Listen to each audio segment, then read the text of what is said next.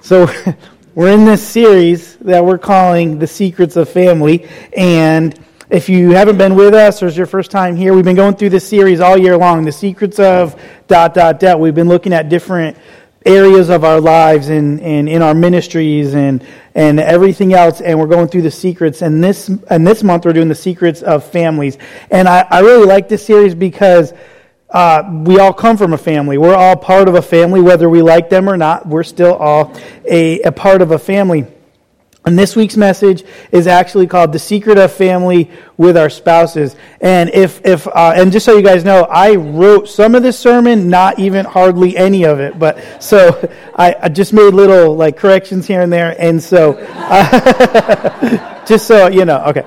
But just so you guys know moving forward. I feel like if I was writing this sermon, I might have titled it The Secrets of Family with Your Spouse, or if you're getting ready to be get married, or if you have a boyfriend or girlfriend. And so kind of stick with me as I, as I go along. So I want to start off with a story, and it starts off um, about a girl named Kim. And when Kim became a Christian, she was, she was a teenager.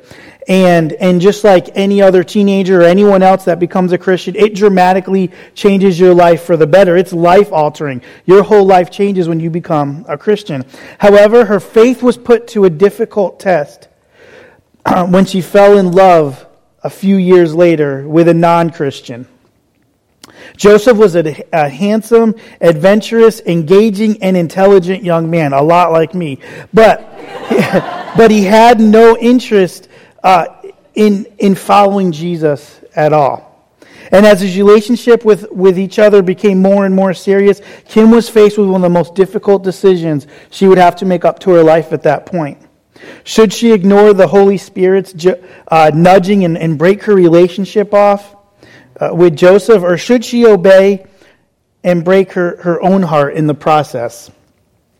Kim made the right decision, so that's a good thing. She broke up with Joseph and left for college in tears.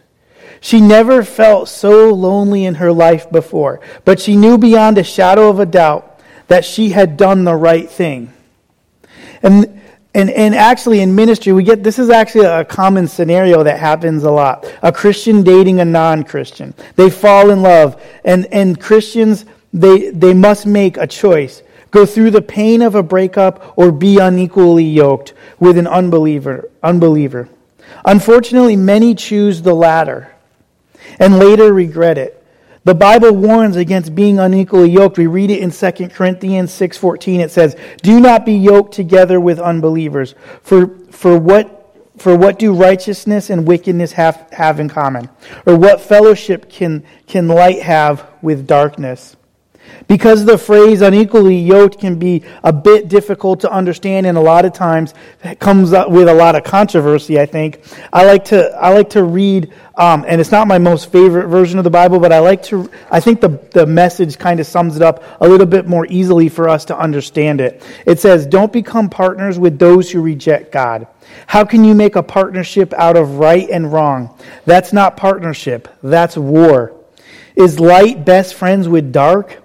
Does Christ go strolling with the devil? I mean, when we hear the message, it kind of opens it up for us, kind of helps us understand it a little bit more. God gives us this command, our own for our own protection and joy, not to be unequally yoked. He knows that we can't have the best possible marriage if we have different beliefs and, val- and values than, than our spouse. And even though obedience to God can be difficult, especially in a situation like this, it's always worth it. Some Christians may find themselves saying, you know, I think I can change that person. And I, and I actually hear that a lot. They, they get unequally yoked and they're convinced that they can, they can change that person to maybe believe in God later on. That, that somehow they have that power inside of them. Um, may, and maybe so, maybe that is possible, but God has the power to change someone ultimately. And we should never give up on praying for the people we care for either. But, but the verse in 2 Corinthians doesn't say, do not be unequally, unequally yoked unless you think that person will change. It says, do not be yoked together with unbelievers. Paul says this in 1 Corinthians 7:16, "How do you know how do you know wife whether you will save your husband? Or how do you know husband whether you will save your wife?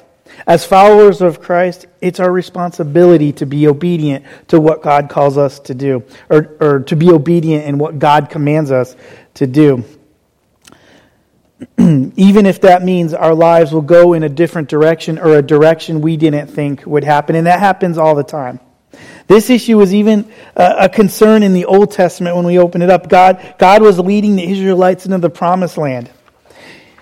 He gave them strong commands about how they should deal with, with the pagan nations. In Deuteronomy 7, um, chapter 7, verses 3 through 6, it says, um, it says this, Do not intermarry with them.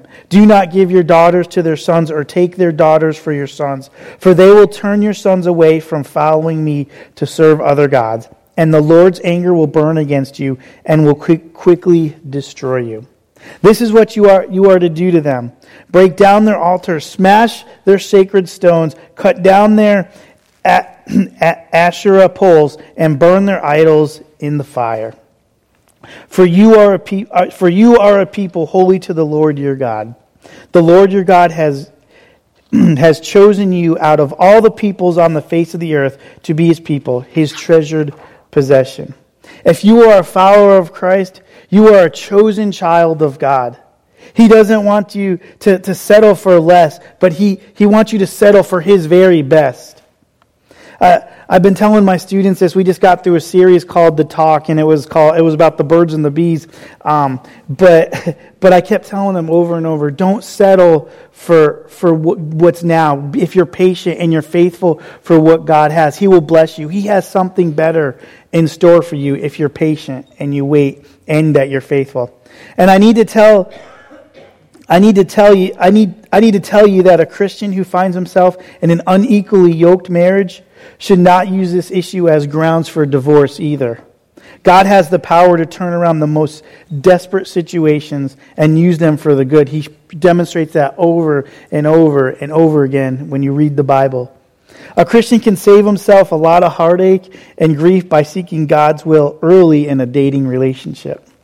Karen, the author of a, a website called unequallyyoked.net, has received hundreds of emails from Christian men and women who are, who are married to other non Christians. Once married, she notes, the difference in beliefs are no longer sim- simple dating discussions, but rather full out spiritual warfare, where the children are often dragged through the middle of it. She also goes on to say, I have read stories about husbands who have pur- purposely destroyed their, their wives' Bibles, uh, forbidden them from going to church even. And many, and many, many times have abused their wives, not, only, not only physically, but mentally and emotionally. Karen also says, have, she's also had many letters from, from Christian men, they're, and she says that they're very troubling. These men are extremely frustrated as they must rely on non Christian wives to raise their children. I would imagine that these women never imagined that the consequences would be so great as they are, or so severe. That's why it's so important for all of us to know this, the secret of family that we're talking about today. We need to understand God's commands in this regard before marriage as we, as we are considering our spouse. And then there's, there's this question that, that if you're a minister, you'll always eventually get it. It says, can you be married to a Christ, can you be married to a Christian and be unequally yoked? And, and let, me answer you, let me answer that with a story. A farmer back in the day would never yoke, yoke together two, a 2,000 pound ox that has experienced plowing with a younger, smaller ox. The bigger ox would pull the other way, and uh, it would kind of it would get done, but it would be crazy. Like their field would be all messed up, uh, and so uh, it would be disastrous. I would think for the farmer. Uh, John tells a story of a young man who was in his youth group and years later went on to, to go get, um, get married. And, and he tells this story uh, about uh, this, this guy that he um, said, Hey, I'm getting married. And, and, the, and John says, Congratulations. Is, is she a Christian? And um, he says, Yeah, yeah, she is. She's, she's Catholic. And John told him to prepare to convert to Catholicism or don't marry her. He said, "Well, I'm not going to I'm not going to become a Catholic. It's okay though. We both love Jesus." And so this person was convinced. It was all right. They both they both love Jesus. We can make it work together. And John said, "Good luck." well, they are still married today, and they have a couple of kids. He doesn't go to church anymore, and she takes the kids to Mass each week. Two people who love Jesus, but they are unequally yoked.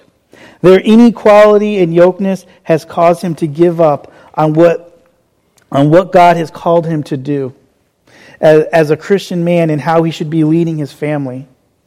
They may be making their marriage work physically. They, they both have jobs. Their, their kids are provided for, all their needs. They have a house and, and two cars. Physically, they seem to have it all together.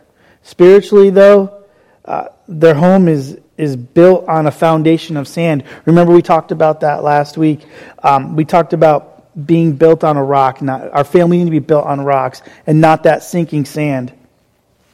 Why is it that the Bible uh, is the only writing that we take objective? It seems like that all the time. We read something on the internet and, and we swear by it just because it was on there. We believe to be absolute truth. I read it on Google. Must be true, right? Uh, we read something in Scripture and we, we look at it and, and we like to modify it sometimes to fit our lives because we don't like what it says in, and when we look when we compare it to our lives. We read the Bible. The, uh, we, we often read the Bible the same way that, that Eve read the Bible. She, uh, this, she looked at it. The, she looked at the fruit of the tree of, the, of knowledge of good and evil. And we read in Scripture, uh, hearing Satan whisper in our ears too, uh, the same words that he whispered to Eve. Surely you won't die just, just for taking a bite, surely it's not going to happen. We read something like, Do not be unequally yoked, and Satan whispers, You both love Jesus. You're, you're not unequally yoked. Satan knows Satan knows what we refuse to believe. That his best weapon is a family full of apathetic Christians. Led by a husband that would rather go fishing or, or spend time at work and provided for his family physically. He'd rather provide for his family physically than invest in his family spiritually. Brothers and sisters, the Word of God is infallible. It is without mistake. It has been given to us so that we can shape our lives to reflect that of Jesus Christ. Not so that we can shape it to be a reflection of us. And don't we always, I feel like we always, sometimes we get, like, even I admit, I like to read scripture like, man, that doesn't apply to me, or man, I wish I could just change it. And so even that happens to me sometimes. That was one of the, the problems with the, this was one of the big problems with the religious leaders that we read about in the Old Testament. They changed the, the Ten Commandments to, to fit their desires. When God gives us advice, you need to know that is, it is the best advice there is uh, on whatever topic or whatever the matter may be. So when he says that we should not be unequally yoked, he's not talking about skin color or nationality. He's talking about your core belief. He created man and women to serve side by side in a Christian marriage relationship. If you're a Christian couple and you're realizing that, that you are somewhat unequally yoked, and maybe you thought, hey, both of us love Jesus, uh, we're good we're good and all we need all we need is love. I want to encourage both of you to reevaluate your personal priorities. Christ does not want any division in our marriages. Come together and seek to honor him. Rebuild rebuild that solid foundation. It's not too late. If you're not sure where to begin uh, then uh, we let, us look at the words um, that Paul writes in Ephesians chapter 5, and we're starting in verse 20, if you have your Bibles with you this morning. There is, and it says, um, it says this, Ephesians chapter 5, starting in verse 20. Always giving thanks to God the Father for everything in, this, in the name of our Lord Jesus Christ. Submit to one another out of reverence for Christ. Wives, submit yourselves to your own husbands as you do to the Lord. For the husband is the head of the, for the head of the wife, as Christ is the head of the church, his body of which he is the Savior. Now, as the church submits to Christ, so also wives should submit to their husbands in everything. Husbands, love your wives just as Christ loved the church and gave himself up for her, to make, to make her holy, cleansing her by, by, by the washing with water through the, through the word and to present her to himself as a radiant church without stain or wrinkle or any other blemish, but holy and blameless. In this same way, husbands ought to love their wives as their, as their own bodies. He who loves his wife loves himself. After all, no one ever hated their own body, but they feed and care for their body, just as Christ does the church. so, so for we are members of his body. For this reason, a man will leave his father and mother and be unified in, to his wife, and the two will become one flesh. This is a profound mystery, but I am talking about Christ and the church. However, each one of you also must love his wife as he loves himself, and the wife must respect her husband. If you love your wife like Christ loves the church, she will respect you. And when you both submit to one another out of reverence for Christ, you will be living the secret of being a Christian spouse. Remember that story about Kim that we talked about in the beginning? From uh, it says, uh, after breaking up with Joseph and leaving for college, Kim couldn't imagine herself ever feeling happy again. But on the first day of class, she noticed a young man sitting alone in the student center reading his Bible. His name was Paul, and a few years later, he, he and Kim were married. Kim recognizes now that the, the temporary heartache and she went through was nothing compared to the lifetime of regret she avoided by, by being obedient to what God had planned for her in her life. What began as one of the hardest decisions of her life turned out to be one of the best because she waited for what God had, and that was the best which is so often the case when we follow and wait on God's perfect plan. Not everyone who makes the tough decision to break off an unhealthy dating relationship will find the one as quickly as Kim did. God's plan is different for every one of his children, but his plan can always be trusted because it's always good. Amen? As you hear Kim's story today, and you can relate, uh, I want to end on, on um, just like I said, the advice that I've been telling our, our junior and senior high schoolers, and I believe it honestly fits what we have here today. And it's you have to wait on God, be faithful, wait on Him. He's got something better planned for us. And, and He also has a plan for you and, and for your family too, as well. But it starts with submitting to Him out of reverence for Christ.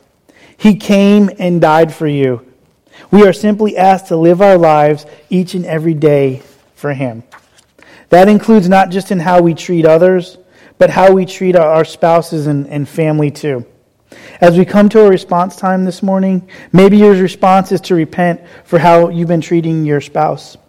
Or maybe how you treated your ex spouse. Or maybe how you would like, um, or maybe you would just like to pray with the elders. Or, or, or we can set out to, to help you honor your spouse the way that Christ honors his church.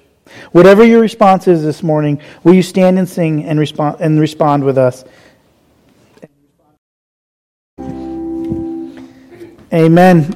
As you go this week, remember to keep John and Mitzi and Dylan in your prayers, and you can tell them that um, he was kind to hear because I read his message for you guys. So I hope that you all have a great week.